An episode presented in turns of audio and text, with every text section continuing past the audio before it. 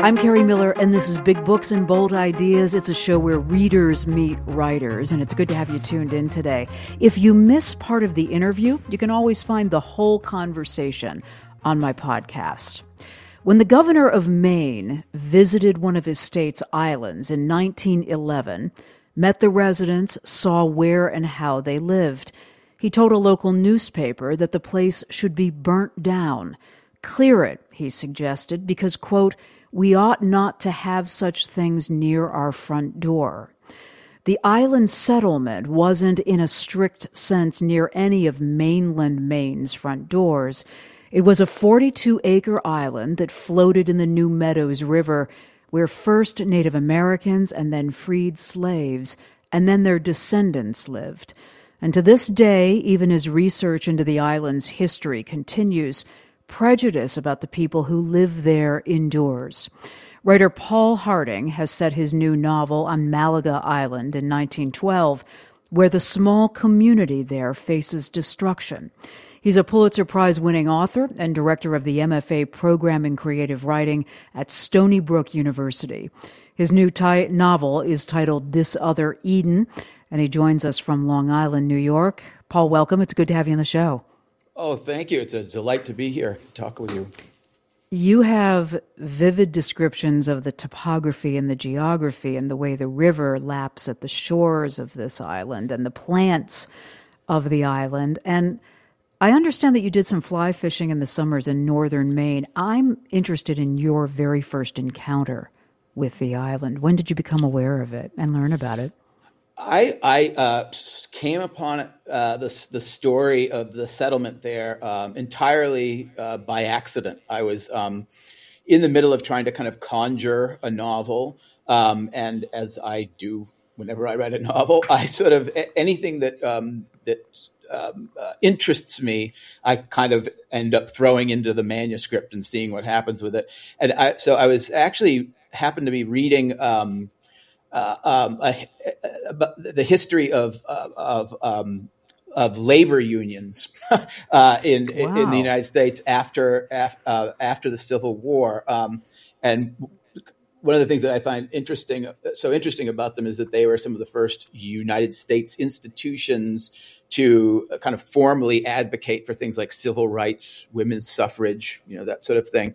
Um, so it, it, just occurred to me um, to wonder about, or to you know, I just found myself thinking, oh, there must have been all black communities after the Civil War. There must have been racially integrated communities. So I just Googled, you know, a couple of keywords, and lo and behold, all of these stories about all these places, you know, all, all around the country started coming up, and um, uh, pretty quickly, uh, the name Malaga Island came up. And um, I was immediately interested because off the coast of Maine, um, and uh, I write about Maine. Um, my interest in Maine comes from my, uh, you know, my uh, my maternal grandparents both having grown up there, and I've mm-hmm. gone there kind of every year for for years. Um, and then uh, as I as I read, uh, you know, the, the, first article that I read was from Down East Magazine, I think from 1980, um, and it, it, one of the things it mentioned was that some of the islanders were um, committed to a place called the Maine School for the Feeble-Minded, which is mm-hmm. spine chilling, um, and uh, that that institution was had been a model for a fictionalized version of, of, of that place that I that I used in my uh, first novel, Tinkers. Uh, there's a character who's going to be it's, it's, there's some threat of him being committed there. So uh, that piqued you know that, that, that you know got my curiosity going even more. And then I found out not long after that uh, to the month I think that the Islanders were. Um, uh, the folks were evicted there in the summer of 1912. Um, at the same time, the first international congress um, on eugenics was taking place mm-hmm. in London.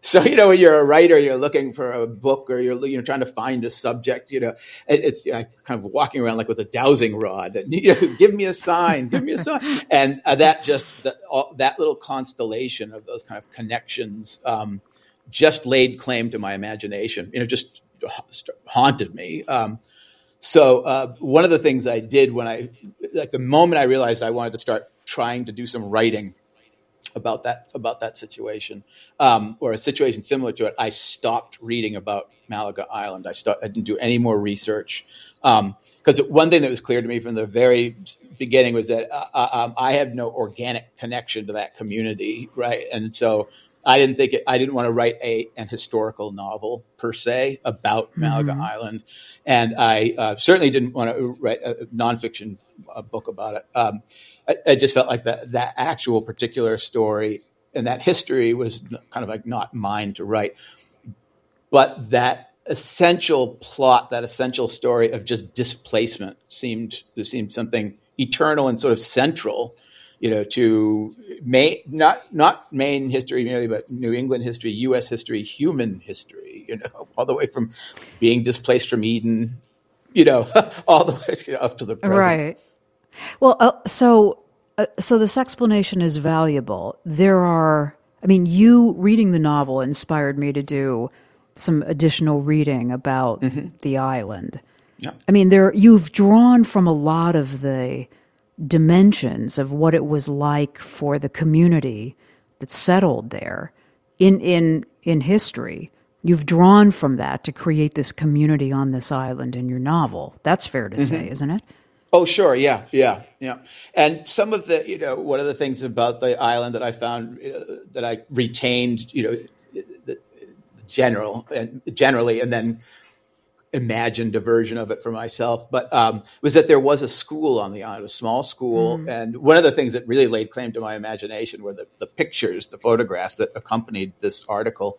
And um, one of them is, is of the students from this school um, who, uh, you know, range in skin tone from, you know, uh, you know, uh, from Caucasian to, uh, you know, uh, black African, you know, African American, right. and that was just astonishing to me to see people together, you know, from that array of backgrounds and, you know, um, and, um, and, uh, and the school is actually um, well regarded in the area. There were actually um, students that paid a modest tuition to to come to the school from surrounding um, communities. Huh. Yeah, I, um, I, didn't put that in the novel, but again, there's yeah. There, so there are these kind of you know the, the shape is there, but um, I immediately, uh, my again, my imagination just it was like catnip. My imagination, you know, ran. I was thinking, oh, this is like Noah's Ark, you know, and it's like the Pequod, the boat in Moby Dick, and it's kind of like the I- island from the Tempest and Shakespeare.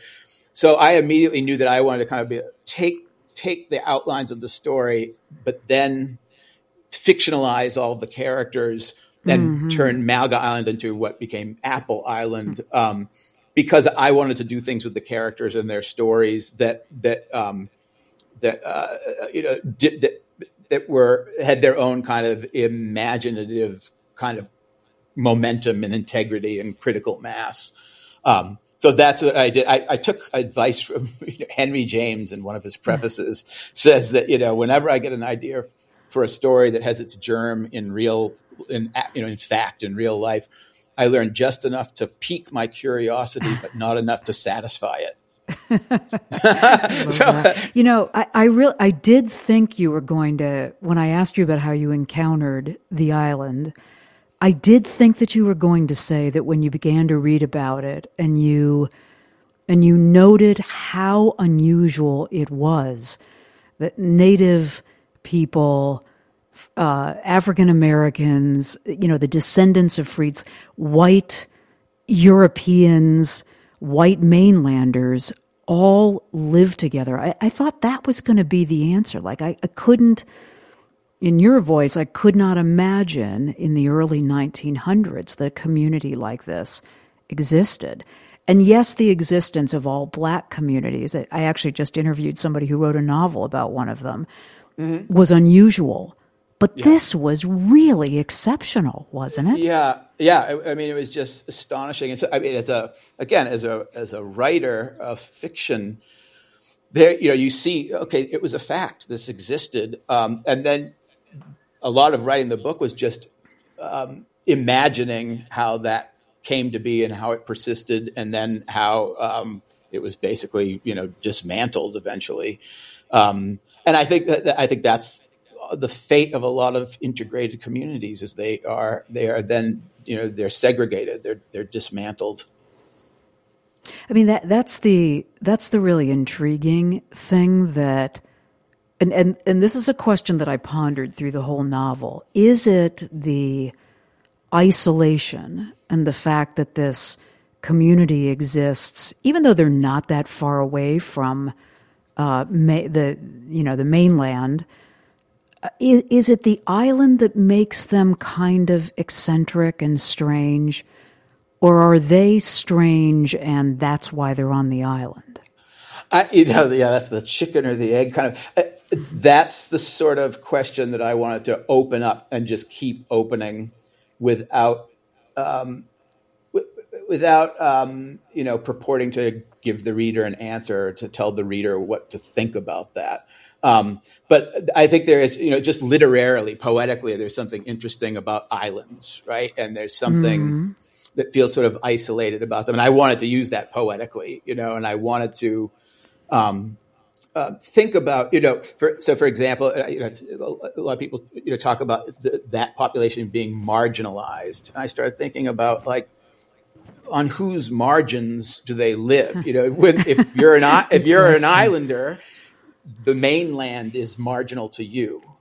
You know, we live on the mainland. You all live some, you know, and so just that idea of point of view and and you know and and when the point the point of view moves around in the story, but whenever it's on the island, the islanders are just they're just you know husbands and wives and sons and daughters right. and cousins and right. they're just they're doing their thing there it's that's the needle is at zero that's that's that's normal and then when the point of view moves into other kinds of texts like newspaper articles and letters about them and kind of goes external then the language about them starts to degrade them and objectify them um, and they become uh, you know, what, I remember some of the, a couple of headlines that I saw from uh, contemporary newspaper articles about about the Malaga settlement, um, calling them uh, the queer islanders, mm-hmm. you know, the queer Sea yeah.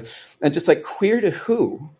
You know, queer means that you're you're queer away from some norm, right? Mm-hmm. But to them, they're not queer. you know, I mean, I, it's, it's just you know meditating on like just like even just that term queerness, you know, that that sort of thing, and I it just seemed it was just inexhaustible to me and irreducible you know and that's kind of something i'm always looking for as a writer is just i'm not looking to explain anything i'm not looking to answer anything or make a point i'm just looking for these human experiences that are irreducible and then my job is to describe them as precisely as possible.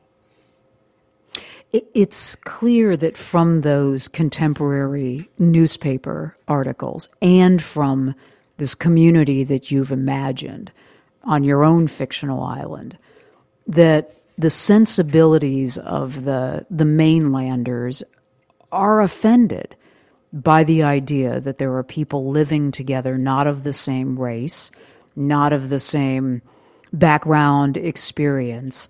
Mm-hmm. I, that was true in its day in in history, but it but you've also explored that in the novel. And I'd love to know how that how that was kind of a catalyst for the for the creation of what would happen to this community on the island, how you thought about it. Yeah, it's just one of those things that just seems to be this like perennial human misadventure, you know, fear mm. of somebody other than yourself, you know, that just even that, you know, the idea of other, that, that sort of thing. And I think, you know, I, I teach the Old Testament a lot, you know, and I teach Shakespeare, but the Old, you know, one of the ideas that I'm most fascinated with is that, um, you know, the, the old religious version of it is, it's called I and thou, right? You know, um, mm-hmm. but, but this idea that you have to, it's almost like you embody yourself, um, uh, you know, to the extent that you devote the greatest amount of courtesy and attention and solicitude for people other than yourself. You're sort of selfless mm-hmm. by kind of deferring to other and and and and and dignifying and play, giving courtesy to other people's humanity. Um, and that is kind of the you know, the insistence of so much of the Old Testament, eh, you know, and that comes out of you know, I think you know, the, the kind of presumption or the observation, the fact that there's you know, nothing easier. Um, you know, damning somebody else in order to um, sort of uh, inflate your own self worth is easier than tying your shoe.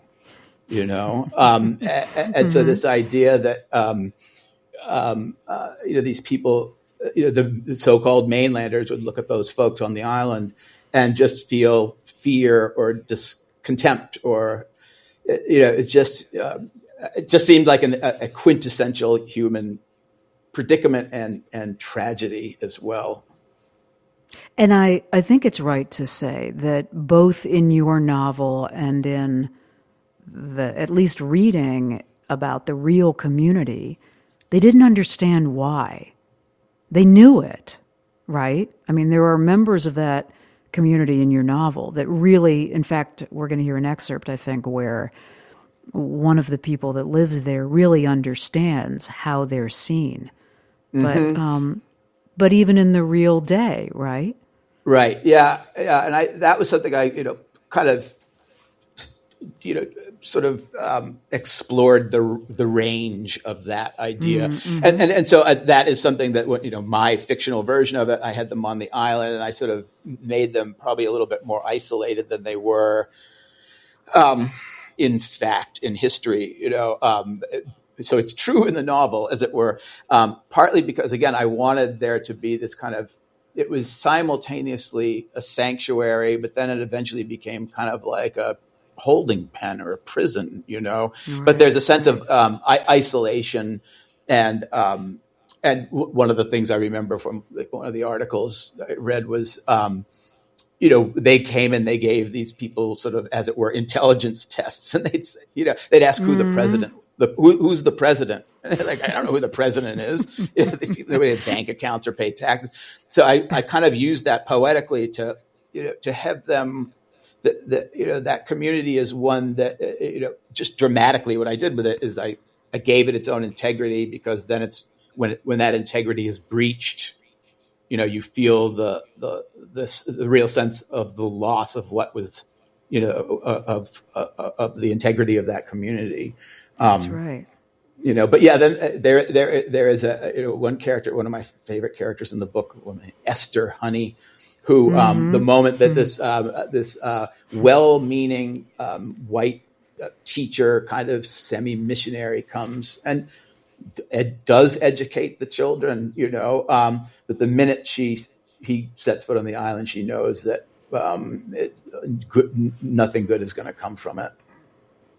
You know, just just to linger for a moment on what you're saying about perspective. You're reading the novel made me think about how I, I don't think you have to be on an island to be less than aware of how you're seen in the world. I, I don't know how. Absolutely. Absolutely. You, see what I'm saying? Okay, good. Oh, Go ahead. Totally. No, just, I mean, before each of our days is through today, we will say, how is it that you do not see how you are seen by others. right. I mean, exactly. know, just, be, just, I think that's just, that's just, to me, it's one of those mysteries of human consciousness, you know, and just mm-hmm. where your awareness is and how you either habituate yourself deliberately or, or, you know, unwittingly. Um, uh, you know, but like, yeah, some people just have very, very narrow bandwidths or they're preoccupied. I mean, when I think about the characters in the version you know, in the book, you know, I think they're they're just trying to live their lives. You know, they're trying right, to right. trying to do, do, their job and raise their children and eat, feed themselves and you know patch a hole in the roof and just stuff that people do and they're sort of you know um, left unmolested by the greater you know the, the, the greater machinery you know of the government, the culture, you know that that sort of thing. You think about how I think many of us spend a lot of time in somewhat uh, protective delusion about how we're seen. Because what mm-hmm. if we could really? What if what if the superpower was you can read the impression of uh, of that people are having about you like instantly, Mm-hmm. you know, yeah. you'd shatter that delusion, right? I think the world right. would be yet an even more difficult place to be, wouldn't it? I think so. And I, I, actually think probably that if you really are sensitive, again, by, by practice or haplessness, you know, you can tell the impression you're making on people. And I think a lot of times you're like, I don't, right. I'd prefer not to know. I'd prefer not to know the impression, right. you know, or, you know, um, yeah, and that's interesting. Again, there's that human awareness, the senses, you know, what you dial into and what you kind of just sort of turn the volume down on. Um, right. and just as a writer, that you know, that's that that's something I'm always interested in because writing narrative fiction is you know narrative prose fiction in my case is um, I'm just all I'm just totally interested in character and I'm just interested in you know the experience of being a self you know like this is mysterious that we are these selves. Um, and i always want to fully immerse my reader in these characters experiences always starting with what does it sound like? What does it taste like? What does it smell like? What does it feel like? Describing what it is like mm-hmm. you know and, and hopefully what you do is you make it rich enough so that the reader says and you know, hopefully, is the ideal is that the reader says that's absolutely true. I felt that before. That's that mm-hmm. strikes me as right. l- legitimate. That strikes me as as um, as true to true to true to at least part of my experience. I mean that that's the for me the pleasure of fiction. There's a familiarity to it, but there's also mm-hmm. a sense of discovery in that oh, familiarity. Absolutely. Absolutely. That's, you know, kind of, if I boiled it down, I'd say as a writer, what I want to give to my readers is my favorite experience um, as a reader myself, which is, you know, you finish a mm-hmm. book or a chapter or a paragraph or even a well turned sentence, and you just stop and you go, wow, that is absolutely true. I've always known that's true, but I've never seen anybody put it into words. Yeah. So yeah, it's recognition. Exactly I think that's what you know. You try to make descriptions, you know, in prose descriptions of experience that um, people will read, and you try, you know, and and and have moments of recognition, like yeah, you know, it's affirmative. You know, there's something affirmative, even if it's about something terrible, like you know, bigotry or you know, contempt or disdain or disrespect. I'm Kerri Miller. You're listening to a conversation with writer Paul Harding. His new novel is uh, titled The Other Eden. And we're talking about some of the parallels, but also the diversions, the imagined uh, license that Paul took uh, as he created an island in a river in Maine that housed a very unusual community of people, and how um, frustrating and I guess offensive. Uh, many of the mainlanders, the people that lived on the mainland in Maine, found that. He has drawn from uh, contemporary uh, reporting, I guess, journals, some of the historical research that is going on about this island that it that did exist. But he's also created his own world, as fiction writers do. Again, the novel is titled "This Other Eden."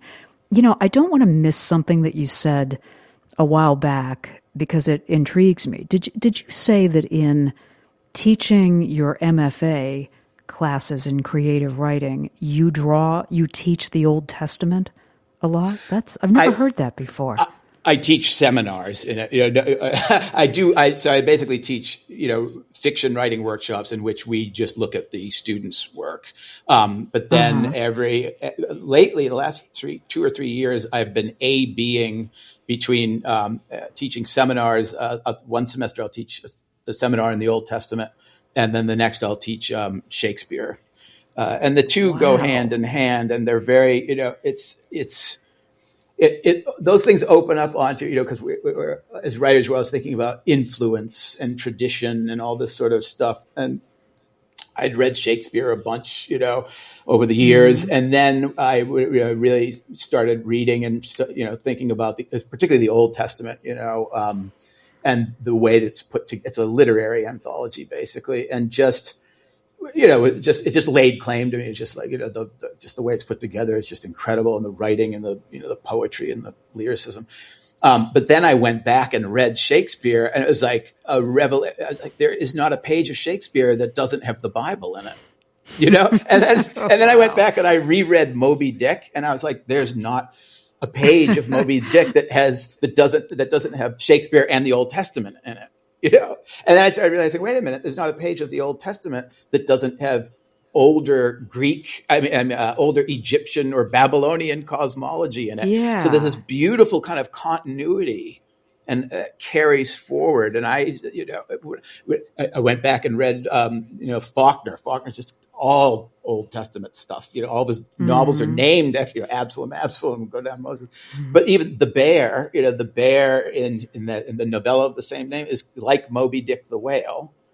You hmm. know, I, you know, and, and and Moby Dick the whale is the Leviathan from the Book of Job, and I was just like, I want me some of that. I love that. You know, I, I, I want to write books where you, it's almost like a, a like a like a, re, a, relay of lenses or something, mm. you know, so that you can you can hear and you can see all of these different writers and their works of art. I mean, I just you know it's all very very just like informal personal like taste, but uh, you know I think of literary fiction as you know. Um, fiction that has been prompted by and is in conversation with other literature and other art you know, you know, so I, Paul, th- this completely explains. I kept, as I'm reading the novel, I'm thinking, you know, there's a fable kind of quality.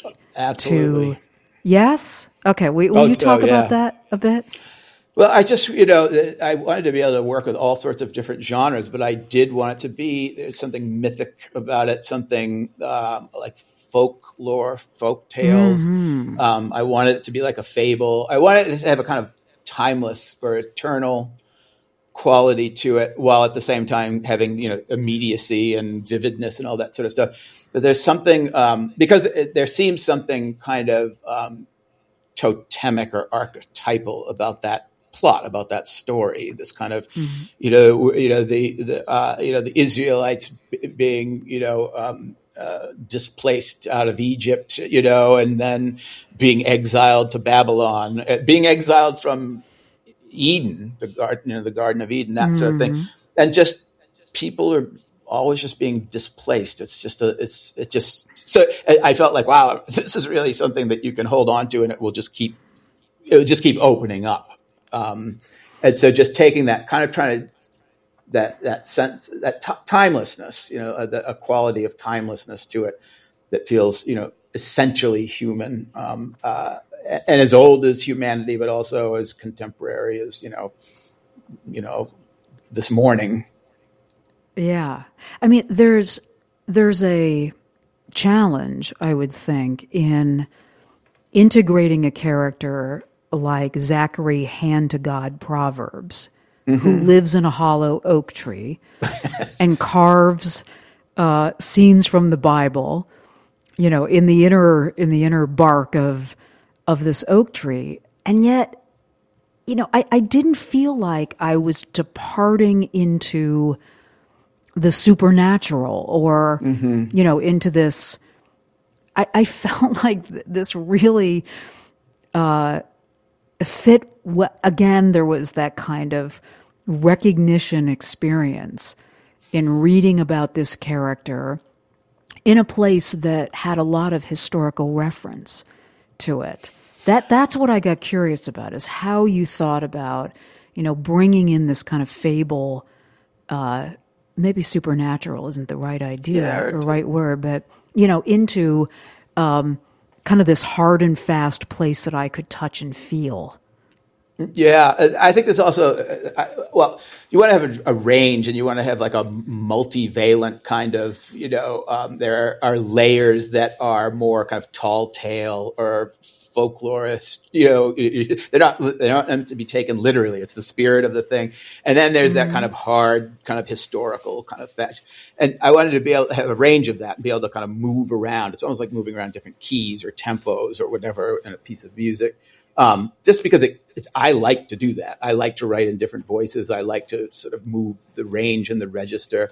And I think any book uh, or what I, you know, again, it's a, a, a platonic ideal I shoot for um, is, uh, you know, that that that this book has its own internal realism you know, and that realism is consistent through the book. But that realism, I mean, I always, you know, you know hate to be argumentative people, but you know, when I like, whenever I hear the term magical realism, it makes me cringe because I'm like, whose realism?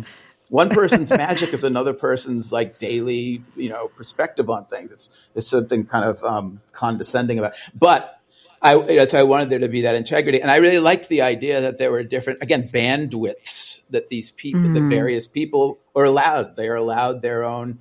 Um, there's another character in the book, a minor character. Her name is Rabbit Marks, and she's this sort of like little spirit. Like I thought of her as like a little, like like one of the little spirits who are on the island in the Tempest. She's sort of like this mm. um, almost little ma- semi magical kind of mascot who just kind of like comes into the, our dimension, kind of. And I didn't overdetermine it. I don't ask the reader to believe anything, you know. But she just seemed, you know, she seemed. Um, otherworldly an, in a way. Yeah, and an essential part yeah. of the integrity of the whole kind of whole piece. And so I just love that. I love the idea that something kind of magical and otherworldly is floating through something that is otherwise very worldly. I, I think I think those different orders of reality are continually commingling within our own minds and thoughts and imaginations. Absolutely. You know, I mean, you know, I, I read Isabel Allende for this. Oh yeah, I never oh, feel right. I never feel uh,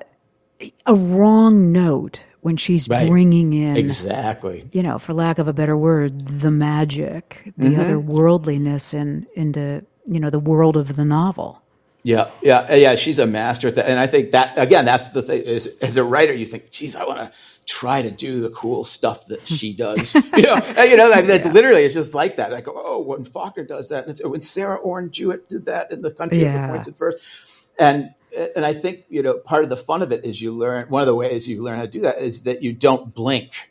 You don't ask mm. the reader to believe. It's just true. Mm. It's just a given. That's one of the cool things about making the world of a novel is that um, it, it's when the reader comes in, there are givens that may be surprising to first learn about, but then the reader habituates to them as mm-hmm. long as you're mm-hmm. consistent and you don't jerk the reader around or betray their trust you know I, I, mean that's one of the things i always want too is just I, I, want to write a book that any reader in the world you know ideally again can go through and finish the book and say you know i, I that novel um, earned my trust that was you know that novel respected me it trusted yeah. me it was courteous to me and it lit my brain up like a filament in a light bulb you know i just want to you know like turn people on you know, like you know, like those old those old anti-drug ads in like the '80s where they'd have the frying pan. this is your brain on drugs. I think of like this is your brain on art, you know. And I want to light your great. head up the way that my favorite books light my head up. You know, that might be one of the most surprising things a writer has said in any interview that I've done. But I love it. It's really it's good. All, it's very modest um, origins.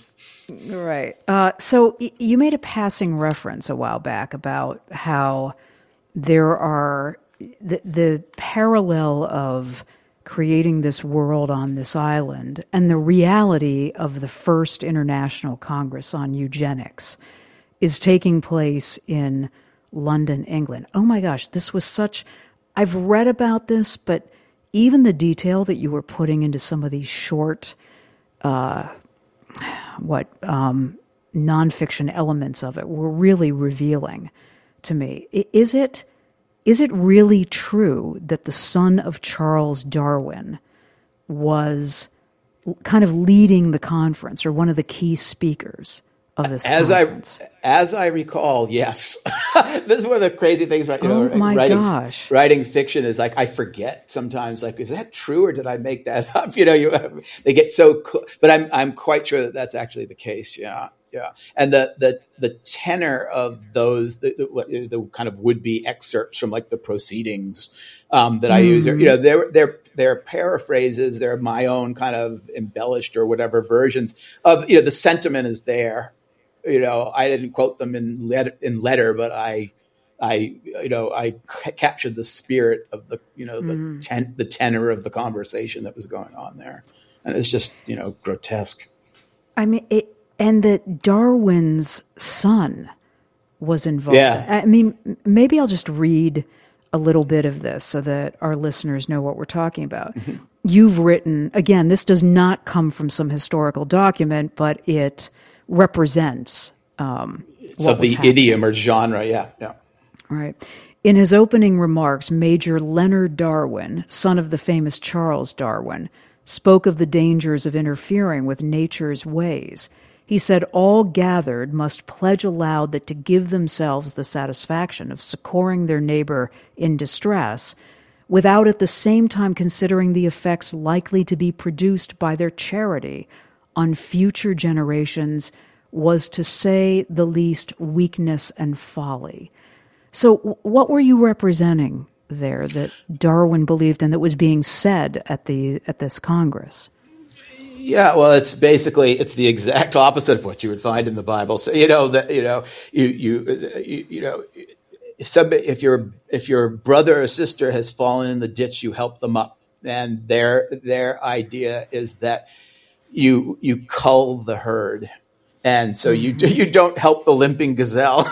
you know, you there's this this ruthlessness to it of um, just this idea that idea of fitness, um, and we get to decide. You know, um, who is fit, what fitness, what what constitutes fitness.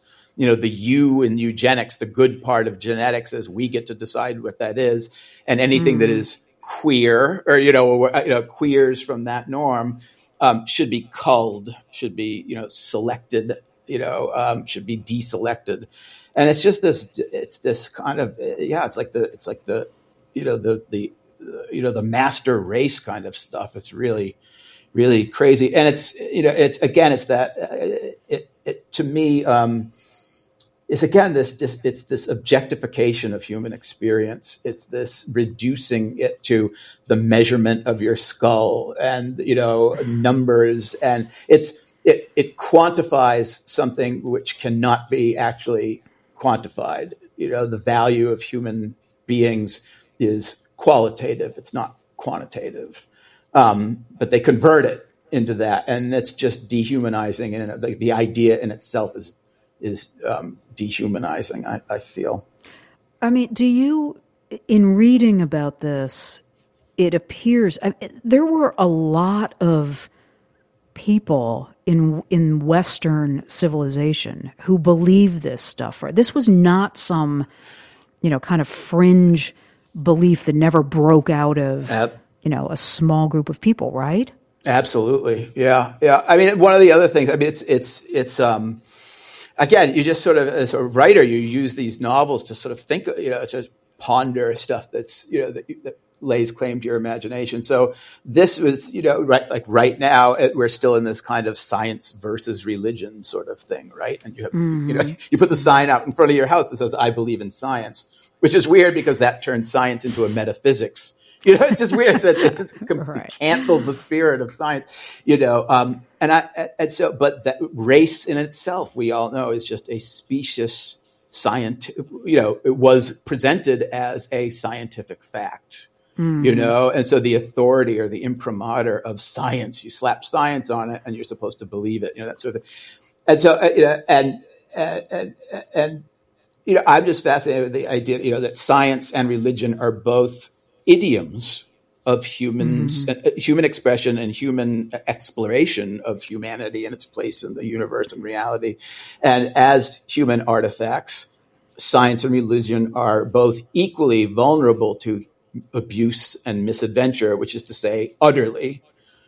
You know, and so watching science get, you know, or t- the same old mischief, the same old human mischief you know, is, is sort of excused by you slap science on it, the mm-hmm. same way that you slap re- religious authority on it, you know. Right. right. You know, uh, um, you know, and that, that actually, just personally, that just went back to, uh, I, I grew up sort of not having nothing to do with religion and not antagonistic, just, just didn't, you know, wasn't in my family. But then when I mm-hmm. finally, you know, read the Old Testament and then, you know, thought about its reputation, one thing I discovered is its detractors and its um, and its and its um, and its um, adherents. Like one thing that you can count is that nobody's read the thing.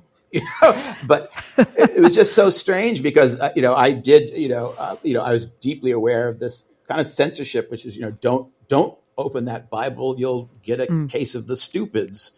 you know, and I was like, that can't be true. And I, and I was just like, this is the most extraordinary piece of literature I've ever read. And that's not, you know, if people are had spiritual, religious, you know, nothing about the Bible being written in the idiom of human literature degrades its sacred or holy or whatever whatever people it's just the way it's put together you know it's, it is literature. It's not the bible as literature it is literature. But you know so it was just interesting. It was i, I always like it when I catch myself presuming something, you know, very fundamental uh-huh. about the world, and that's wrong, you know, or, or I catch like I haven't even thought about that for myself, so I'm going to read the Bible mm. for myself, you know.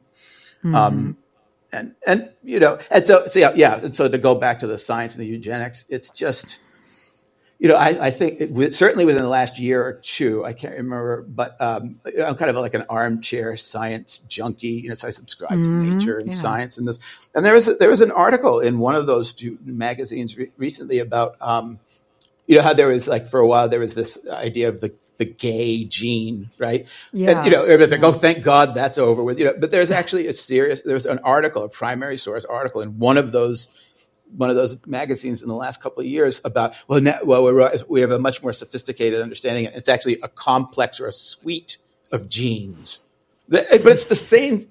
It's the same terrible. I just like somebody paid for that. Like somebody, many people and lots of money were devoted to just trying to uh, you know, just trying to trace that, you know, trying to tra- trace homosexuality to genetics. It's it's like, oh my God, we haven't, you know, so much for progress. it's, it's, it's, it's, so terrible. Uh, I'd like you to read an excerpt of oh, sure. the novel, and I chose this because, again, I love the voice of Esther Honey, and now I hear that she's one of your favorite characters too. Um, she has, we should say that it's in a part of the novel where this delegation of the governor and these do self appointed do gooders and journalists have come to the island in 1911 to see for themselves what this is all about.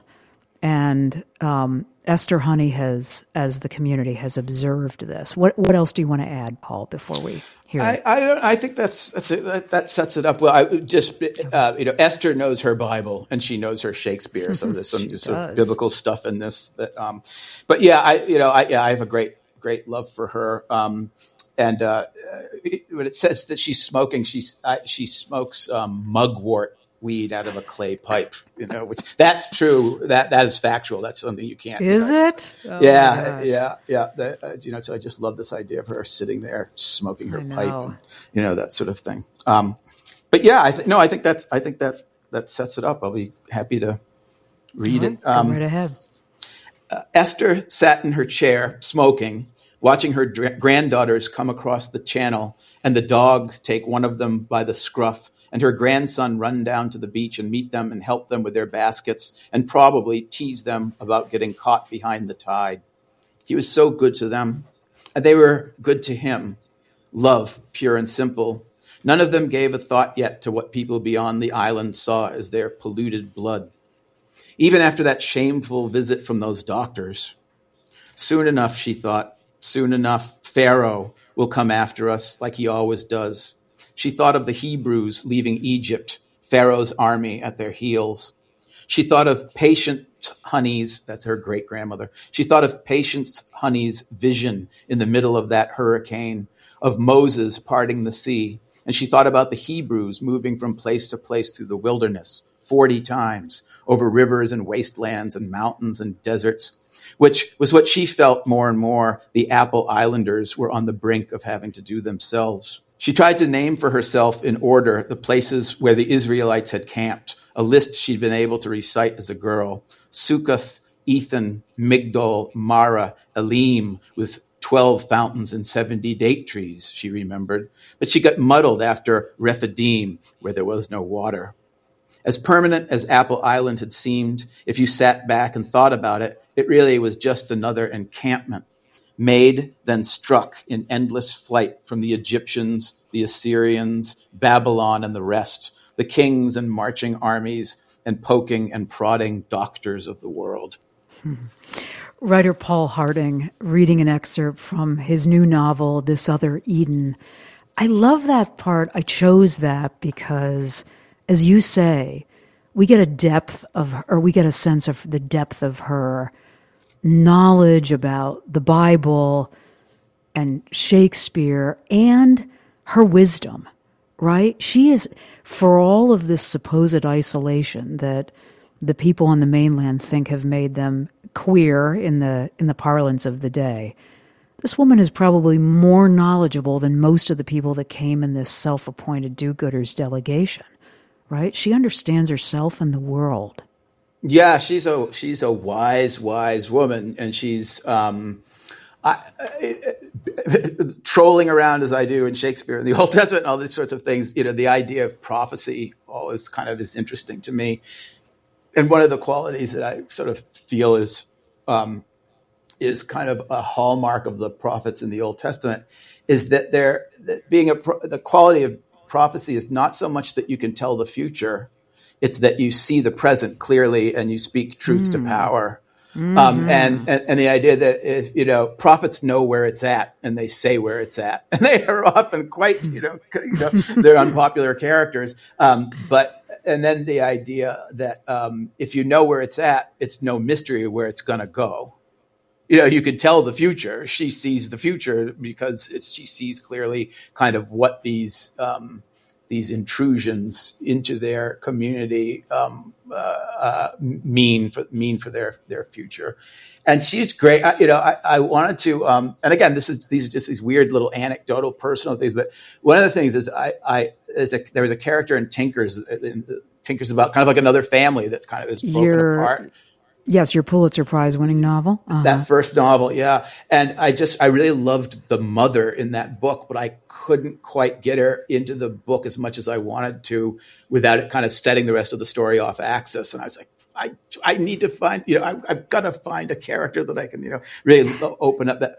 And, um, and with Esther too, I was thinking very much, you know, a, talking about the Old Testament Shakespeare, but there's a million books and, you know, different paintings and songs and stuff that I, but one of the real kind of like guiding lights to inspirations for the book um, was uh, Sarah Orne Jewett's novel, The Country of the Pointed Firs. Um, hmm. uh, and, um, and that is about a kind of, you know, um, kind of impoverished Maine fishing village. And it's all, basically, it's all, it's just populated by women, you know, because all the men were, you know, died at sea or whatever, you know, this kind of, and so I just really love this idea of, um, yeah, this woman who's she's kind of the matriarch. You know, it's kind of a matriarchy. She's sort of, and the the women generally in my book, you know, are, in the book in the novel version, are are kind of running the show. They're taking care yeah. of all the kids, and the, the, the men are kind of like off doing their own thing, or they're or they're sort of o- old. They're kind of ornamental, you know. And the women actually take care of business, and she's right. brilliant. And I just, you know, I I wanted to uh, you know, I wanted to just have her know her Bible and know her Shakespeare and be able to have these really cool conversations and have those at her disposal for triangulating what was going on in the present. Okay, so while we're talking about matriarchs, the, the book is dedicated to For My Wonderful Mother Who Made Reading Irresistible. How'd she do that? She just I, I I never ever I have no memories that are that are before being read to by my mother when I was a really little kid, and we always went to the local library. Just like I, I can't, you have books for two weeks or whatever. Whenever the books were due, we'd always go, and she, she'd take us to the library, and we were just let loose, and we could just take out any book that we wanted, and we could, you know, eventually I could just read them, but you know, she would read, she would read them to us, and just again, this is your brain on books. This is your brain on art. You know, it just it's it's just such a formative and normative um, experience, and was always always always a sanctuary, refuge. You know, um, and then and then it also, it also became. You know, not a, you know, Flannery O'Connor talking somewhere about like, oh, books are not an escape; they're actually a you know plunge right into the real world. Mm-hmm. But but that that medium, the medium of art and the medium of literature, um, it makes as I'm talking, it makes me think of uh, something that Italo Calvino says and somewhere in one of his essays about art or literature being kind of like Perseus and Medusa. You know, if you if you if you look at reality straight on, unmediated, it's so aston- you you know that's what the word astonished means, right? You'll be turned to stone. You, you just can't mm. bear it. It's just too. But if you look at it through the mirror, say of art in his metaphor, you can you can see it and you can negotiate it. You can look at the horror um, without perishing. Um, and so that's what I came to think of of art. So it's, it's it's simultaneously a refuge away from the world in some ways, but it's also a means through which you can engage it and sort of survive. Your mother must have been, oh my gosh, so maybe astonished and very, very proud when your first novel won the Pulitzer Prize. That's a that's, in, yeah, that's extraordinary. Absolutely, absolutely. It, just, it, was so cool. One of the things about the, you know, that book winning the Pulitzer is, you know, it's a small independent press. It's and it was just, it was really, the book had a good story with it.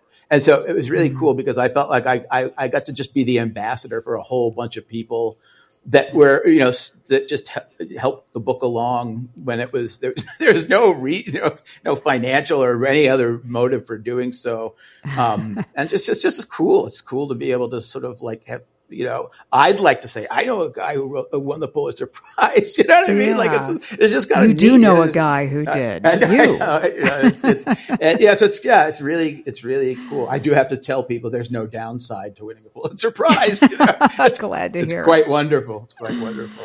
Yeah. I, I wondered if you read fiction when you're writing fiction whether you're oh, sh- able to yeah, do that. Do you? I, okay. I love that question because my answer is always absolutely. And I throw everything I like into my book. you know, oh, really? I, I, well, I'm a magpie. you know, mostly what I, you know, one thing is that I read um, mostly kind of older, older, older stuff. Just, I don't know, why, you know, just like it's been around. So that must mean it's stood the test of time. But, um, but no, that idea again of just luxuriating in and just like being totally clear and open about like the the privilege of influence. Mm-hmm. You know, I, I love, you know, the, the writers I love, I love, and I want people to, you know, he, he recognize that I, you know, I'm deliberately trying to place myself in those traditions, you know, um, and uh, um, uh, so yeah, a- a- absolutely. I, I, well, I love. You, oh, go ahead. Do you remember? Do you remember what you were reading when you were writing this other Eden? Um, oh, sure. Well, I was you know teaching the Old Testament, teaching Shakespeare. Um, I'm always I, now. I think one of the things is that now I do as much, if not more, rereading than I do new reading. Um, when people ask me who, who, are the contemporary authors you read, and I realize they're my students mostly, you know, so busy with that. But that's cool. You know, it's really, really, that's, you know, that's gratifying. Um, and now there's just so many books that come out. I used to work in bookstores and I, I read everything as it came out. And now it's just so kind of overwhelming. But, um, mm-hmm. geez, I don't know. I, it's, it's hard to say. Um, um, I, I, you know, it's one of those things. If, if, we started talking about any author or something, I'd be like, oh yeah, I read that person, but I can't remember chronologically what I read and when I read it, or you know. But uh, you know, I'm always rereading Faulkner. I'm always rereading Toni Morrison. I'm always rereading, you know, um, uh, um, um, Calvino and Faulkner, and yeah, yeah, just had my personal little John Cheever. I still love John Cheever. Um, I, yeah, huge rep. You know, this large kind of I think of them as like my aunties and my uncles. Mm-hmm. You know, I just like Uncle yeah. Herman Melville, you know, that sort of thing. you know, uh, whenever I interview a, a writer who is also a teacher, I'm always interested in what your students, their students, are writing about today. I mean, what what activates the imaginations of your students today, and and is it much different than what you know, catalyzed your own writing in, in your day as a student? I yeah, I, I think uh, the, the, great. I just had my first workshop of the semester last night with thirteen oh, students. So this and, is good timing. Yeah, because yeah, it's the class where I, you know, let's go around and tell us what you're, you know, kind of give us a sense of what you're working on, and it was everything It's just Really? so cool. Like anything from like, oh, I'm kind of doing a neo noir western, you know, to you know, I'm doing a family saga, multi generation family saga. I there's one person student who's I'm kind of doing a hybrid memoir that has um, that has photographs and poems and prose and all of it is you know. I feel like my job as a writing teacher, I would say to my students is my job is to help you have your cake and eat it too you know we presume that you can do anything and then it's just a matter of how to make it work you know? Um, and that's i just spend time just you know looking at each student's work and trying to think you know what terms does it seek for itself? Like if this was a perfect version of, of what i feel like it wants to be what would that look like? And kind of help them think about that and write right towards that. I think there's way more freedom now in the in the in the workshops. I was actually remember sort of, um, you know, when I was getting my MFA, um, I was writing kind of like what you know wild stuff like you know like what I've published, but um, I just remember sitting in some workshops and people sort of saying, "This isn't realism." like, like, yeah, that's not helpful. That's just, that's true, you know. Um, and I think when I was there, you know, when I was at an MFA, it was, there still was a kind of prevailing aesthetic that for its proximity was not seen as one of many. It was like, we finally have learned how to write. And, um, so it, it was Saint Raymond Carver, you know, oh, and it's yeah. funny. It took me years to, you know, not resent him and, you know, sort of, you know, on principle say, I, I hate Raymond Carver. And then of course I went back and I was like, oh no, he's absolutely, you know, he's good. He's absolutely a world class, even though everybody says he is, you know, that kind of thing. Right. But it was this, this sort of like, you know, the kind of flat photorealistic kind of whatever. And I was just writing these, you know, this crazy kind of, um, I don't know. Just I was way more influenced by the so-called magical realists. I really was. The thing that really blew me away about them is, uh, you know, was read, like if you read Carlos Fuentes and Julio Cortázar and Marquez, Gabriel Garcia Marquez, for example. One of the things I loved about their books is they used each other's characters. You know, it's a reading a Fuentes novel, and suddenly one of Gabriel Garcia Marquez's characters walks by in the background. You go, I know that guy. I, I, I wrote, I read the book about him, and suddenly No, it makes didn't the realize that. it's it suddenly makes the book that you're reading much bigger. It's connected Yeah. to, and that's and that that's why uh, my, the three novels I've published all overlap in certain ways. They take place in the you know some of them take place in the same locations but in different times. Um, and just that pleasure of you know nobody will miss it if they don't read the book all the books but if you have read the books you say i've been here before i recognize this and even that's just a way of making the world of the novel feel bigger than the actual single book that you have in your hand. Paul Harding is a Pulitzer Prize winning author. He's the director of the MFA program in creative writing at Stony Brook University. And the novel that we've been talking about this hour is called This Other Eden. Paul, thank you very much. Thank you for such a wide ranging conversation. Well, thank you. It was a great, great pleasure speaking with you.